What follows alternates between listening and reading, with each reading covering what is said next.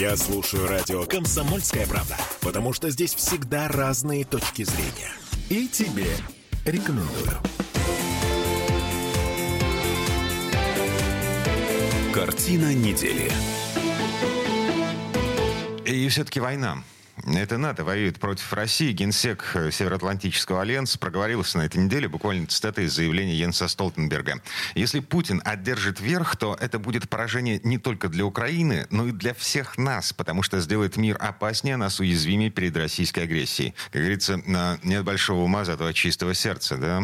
Всем привет, я Дмитрий Делинский, ректор гуманитарного университета профсоюзов Александр Записоцкий вместе с нами. Александр Сергеевич, здравствуйте. Здравствуйте. Ну что, мы фактически можем признать Э, теперь уже ну, почти официально, э, что мы находимся в состоянии войны. Господи, боже мой, а то это вообще непонятно. И я даже не думаю, что нам вообще уместно ссылаться на третьесортного американского чиновника Столтенберга. Но он я... все-таки европейский немножко. Американский, американский. В том-то и дело, что американский. Был бы европейский, еще можно было бы на него обращать внимание. Человек, который нанят на работу Соединенными Штатами Америки, так же, как, к примеру, все министры обороны стран Запада, которые не могут приступить к исполнению обязанностей, пока американский посол в той или иной стране не согласует их кандидатуру. Вся их бюрократия сейчас э, в Западной Европе, она американская. Ну, вообще, э, конечно, у нас очень странные перекосы. Мы берем каких-то марионеток, что они там говорят, какой-то Барель. Вот, вот уж про Зеленского говорят, что он клоун. А я не знаю, что нам говорить про господина Бареля. Дипломат, который все время выступает выступает от имени НАТО, угрожает России войной, рассказывает, как э, Запад сотрет Россию в порошок обычным оружием, если она применит вдруг ядерное и так далее, и так далее. Болтовня ничего не значащих, пустых, не стоящих личностей, которые как марионетки кривляются в Европе, а пальчики-то американские в этом деле. И э, вообще у нас вот наше информационное пространство, на удивление, по-прежнему заполнено огромным количеством западных фейков. И что самое странное, до сих пор мы позволяем целому ряду наших СМИ засорять наше сознание мифами. А что вы имеете в виду? Э, ну, во-первых, я скажу, какими СМИ. В первую очередь, это те СМИ, которые работают от имени бизнес-сообщества, так mm. называемого. Mm. Потому что они контролируются крупным капиталом. Крупный капитал загнал очень много денег их на Запад, поэтому они тиражируют старые мифы и старые стереотипы, которые вообще надо теперь уже, получается, просто запретить к употреблению. Например? Значит, э, Западная Европа – это Европа, а так. а мы – это не Европа. На самом деле не Европа – это Западная Европа. Ну, Там уже ничего от Европы не осталось. Это философский разговор. Нет, это не философский разговор, это очень важный идеологический разговор. Потому что наши российские СМИ у нас э, насаждают представление о том, что вот истинные ценности по-прежнему, вот представление, оно 30 лет назад еще как-то было большим заблуждением, но все так думали в стране, очень многие, по крайней мере, ну, кроме, наверное, коммунистической партии, что западные ценности – это вот все замечательно. А где там западные ценности? Где ценности семьи? Где добротность бизнеса? Где закон? Где свобода слова? Где деловая этика? Где умение держать свое слово? Где вот та масса ценностей, на которых основывалась чувствовалось наше уважение Западу и в начале 90-х стремление подражать. Да нет ничего этого. Есть жулики, есть варье. А у нас это ведь ассоциировалось с тем, что мы должны копировать Запад, что у них есть такая самая лучшая на свете система, которая им дает преуспевание, которая приносит им огромный экономический успех. И если мы будем делать все, как они, мы будем такими же успешными, как они. Да черта с два, как говорят в народе, шиш с маслом. Никакой нет у них замечательной экономической экономической системы есть воровство и жизнь за счет всего остального мира. Вот это один миф. Второй миф, если позволите, у нас даже самое высокое руководство страны употребляет, правда, уже надо вдуматься, с какими интонациями, надо внимательно слушать, понятие «коллективный Запад». Ну вот когда Россия вела переговоры с Западом о том, чтобы они убрали НАТО от наших границ, они все выстроились, их там тьма тьмущая. Вот говорят, что китайцев много. А я посмотрел, вот э, там у нас наши дипломаты дипломаты, с одной стороны. Там один лидер и группа помогающих дипломатов ведет с ними переговоры. А с их стороны их как китайцев. Я уважаю китайцев, отношусь с большой симпатией, и нет ничего плохого, не вижу, что их много. Но европейские дипломаты, они становятся и фотографируются там. Они все против России. Какие мы единые, как мы тут объединились. Вот мы тут Запад единое целое. И у нас толдычат коллективный Запад, коллективный Запад. Да какой Запад? Куча марионеток, которых из Соединенных Штатов дергают. Парламентская ассамблея Совета Европы – это э, тоже театр марионеток. Безусловно, им Паси- сказали, да. Более- на, на да. этой неделе приняла резолюцию о том, что э, Россия террористическое Да государство. давайте мы вообще на них не будем обращать внимания. Я не могу понять, зачем наши СМИ об этом пишут? Зачем они это тиражируют? Какая-то крошечная часть мира, гниющая, от которой очень сильно воняет. Они там выбрасывают какие-то реплики, а мы это все обсуждаем. Вот как будто бы нас это должно волновать. А Пора на них перестать вообще обращать внимание. Александр Сергеевич, смотрите, нас с вами это все волнует, хотя бы потому, что мы живем в месте, которое называется, во-первых, окно в Европу. Вот, а Да во-вторых, бог Европой. часть... Это мы Европа. Значительная- Это у них есть окно в Европу к нам, Значит- которое закрывается сейчас. Значительная часть доходов бюджета Петербурга, в частности, Александр Сергеевич, это нефтегазовые доходы. А Получаем мы их откуда? Дима, насчет этого я вам скажу, что вот как раз на этой неделе появились очень, э, очень занятная статистика появилась. Примерно половина стран Евросоюза летом удвоила по стоимости вывозимые из России товары. Так. Удвоила. Поэтому вот давайте мы про это вообще говорить не будем. А давайте мы будем говорить все-таки про то, что нам давно реально пора очень серьезно, серьезными темпами заниматься всей переориентацией нашей экономики на восток. Потому что именно там сейчас экономический взрыв, а Западная Европа в особенности под влиянием Соединенных Штатов и сами, конечно, Соединенные Штаты, это зона упадка. Причем Западная Европа стоит накануне катастрофических событий. В ближайшие годы у Соединенных Штатов это будет чуть попозже. Александр Сергеевич, э, я правильно понимаю, что мы превращаемся в такой Владивосток, то есть из старой имперской столицы мы теперь будем как Вла- центр принятия решений, и экономический центр будет вот там, ближе к Азии. А мы- Дмитрий, Да. нам надо подумать о том, как нам находиться на месте, а они пусть превращаются, если хотят, в Сомали, если хотят, в пиратов Карибского моря, э, которых будут там отлавливать и вешать на реях. Вот они пусть делают, что хотят. А мы давайте будем считать, что мы великая страна, мы на месте, и мы должны заниматься своими делами. Я э, только еще закончу про мифы, если позволите. Да, давайте. А есть такой миф, что с Западом надо договориться. Так. Вот А, во- вообще... Полная чушь. Смотрите, это закон подворотни, если ты не договариваешься. Если ты не договороспособен, это подворотня. Но Ага, так, между прочим, это от нас сейчас не зависит.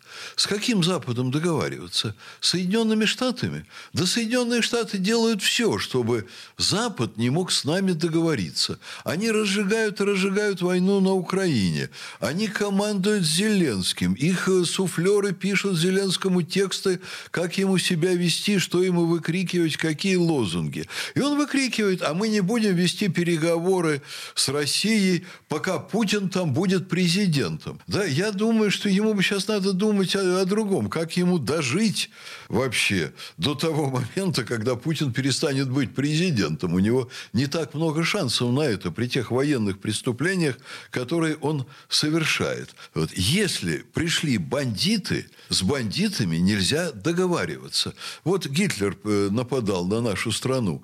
У нас что, были лозунги «давайте попробуем договориться»? Меня поражает Валентина Ивановна. Я считаю, что Валентина Ивановна – это, конечно, звезда, это символ Матвиенко, нашей парламентской демократии. Но когда кричит Зеленский, что мы не будем договариваться с Россией, пока там президент Путин, Влад- Валентина Ивановна вдруг говорит, а давайте мы сядем, вот украинские парламентарии и российские парламентарии с двух сторон стола, и давайте мы договоримся. Она не видела, кто там э, уже договаривался на переговорах. Там отморозки приходили из службы безопасности Украины, которые пытками занимаются. И вот российская делегация садилась напротив этой ГОП-компании и вели с ними переговоры. Александр Сергеевич, это было э, полгода назад вообще в другой жизни. А по поводу... А, а что там за другая жизнь? Уже шли военные действия. А, по поводу Валентина Матвиенко. Смотрите, э, я очень сильно подозреваю, что это был абсолютно продуманный и, более того, санкционированный с самого верха шаг. Да это не важно совершенно. Как это все народ воспринимает? С кем договариваться? Я себе вообще не могу представить, как Путин, в принципе, может сесть за стол э, Зеленским. Но вот это все равно, что а, Впереди саммит Большой Двадцатки. И Путин и Зеленский приглашены на саммит Да нет, ну они приглашены. Но я думаю, что вообще, если бы эти два человека оказались бы за одним столом переговоров, то был бы нанесен сильнейший удар по престижу России. Это то же самое, что с теми же самыми сомалийскими пиратами. Сесть за стол и с ними о чем-то договариваться. Я бы завершил бы эту мысль так – самый лучший способ завершить неприятности наши на Украине – это бить их, бить их и бить, я имею в виду американцев, пока не побегут с Украины, как они побежали из Афганистана. Другого пути сейчас нет. Я хочу рекомендовать нашим радиослушателям почитать блестящее эссе на эту тему, который, которое написал Константин Затулин из Государственной Думы. Это на уходящей неделе бум настоящий в социальных сетях, в интернете, огромное количество перепечаток. Вот прямо и честно говорится о том, что нам надо делать, не пытаясь уже с кем-то там на Западе договариваться. Александр Записовский, ректор гуманитарного университета профсоюзов. Мы вернемся, пауза будет короткой. Картина недели. Я слушаю радио «Комсомольская правда», потому что здесь самые жаркие споры и дискуссии. И тебе рекомендую. Картина недели.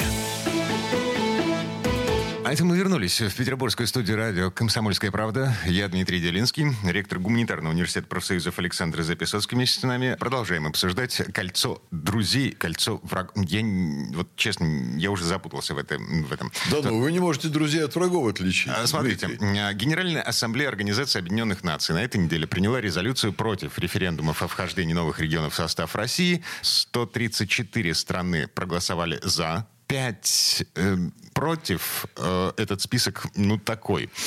И э, 34 страны, или 32, я не помню точно, воздержались.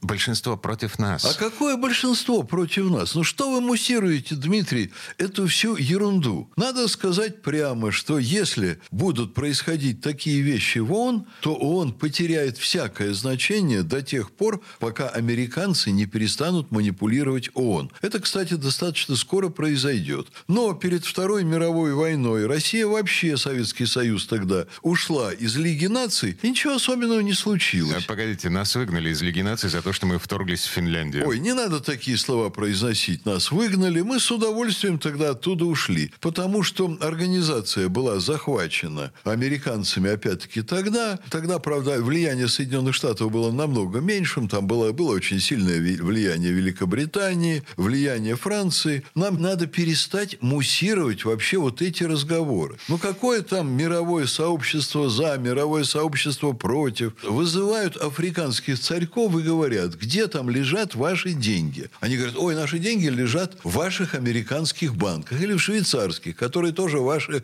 американские. Им говорят, не будете голосовать так, как мы вам сейчас скажем, мы заберем ваши деньги. Надо сейчас бы посчитать, сколько глав вот этих самых голосовавших государств, сколько держат свои деньги в контролируемых Западом банках. Тогда будет понятна цена вот этого голосования. Эм, а банковская тайна – это один из незыблемых принципов современной цивилизации. Ой, Дмитрий, уже Сергеевич. давно разрушен. Когда Швейцарии сказали, что вы открываете все сведения о банковских счетах ваших клиентов Соединенным Штатам, у Швейцарии даже вопроса не было, открывать или не открывать. Потому что им сказали, если не откроете тайну банковских вкладов, мы лишим банки Швейцарии возможности работать в долларовой системе. И против этого лома у Швейцарии аргументов не было. О какой банковской тайне мы говорим? Так, ладно, возвращаясь к Генеральной Ассамблее Организации Объединенных да перестаньте Наций. вы к ней обращаться, Дмитрий, да, я вас умоляю. Погодите, значит, мне все-таки интересно, кто наши э, союзники и кто нас поддерживает, ну так, тайком. Значит, против резолюции выступили, ну, предсказуемо, Россия, Белоруссия, которая, кстати, объявила режим контртеррористической операции со вчерашнего дня. Они готовятся к открытию второго фронта. А, значит, руководство белорусское говорит, что а, возможны провокации на границе. В связи с этим мы впускаем в нашу страну российские войска. Ладно.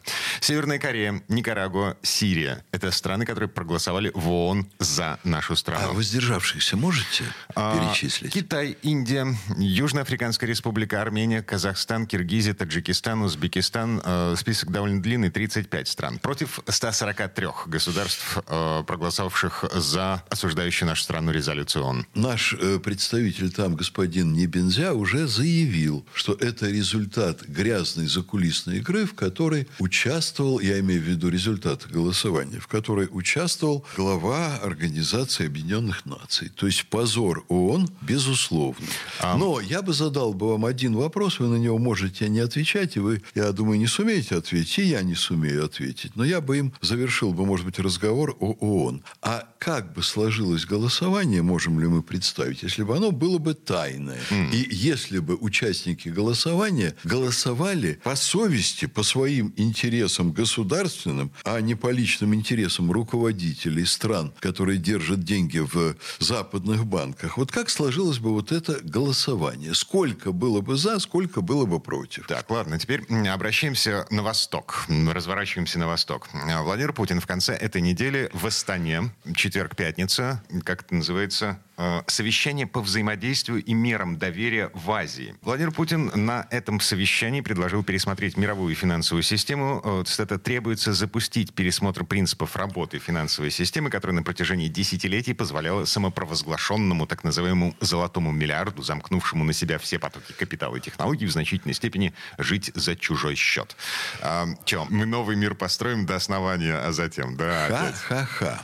По этому поводу я вам скажу так. По моим данным, Владимир Путин, и не он один, еще э, ряд глав государств, очень крупных, влиятельных, но вынужденных участвовать в этой финансовой системе, которая создана, они работают над этой проблемой, причем не думают над ней, а именно работают. Ну, лет 15 как минимум. Угу. Работают над этой проблемой. А разрушение гегемонии доллара, наша цель э, перевести все расчеты между разными странами в национальные валюты, для того, чтобы был такой а, хаос. Нет, не хаос, а должна быть новая система, но технические проблемы чрезвычайно сложные. Вот э, надо нам понимать, что финансовый мир – это тоже мир высоких технологий, и, допустим, когда создается интернет-система, которая много лет делается, там интернет укореняется, очень сложно перехватить некоторые такие командные точки управления в этой системе. Уже, ну, я не хочу говорить почти невозможно, но это чрезвычайно сложно сложно. Вот банковская жизнь, финансовая жизнь, ее изменить чрезвычайно сложно, на это требуется очень большое время и серьезная кропотливая работа. Это обязательно произойдет. Весь вопрос, когда это произойдет. Вот пока, например, я с интересом наблюдаю за тем, что у нас происходит, сейчас очень многие люди в России, которые имеют деньги, они сейчас совершенно не вкладывают эти деньги в доллары, в евро, швейцарские франки,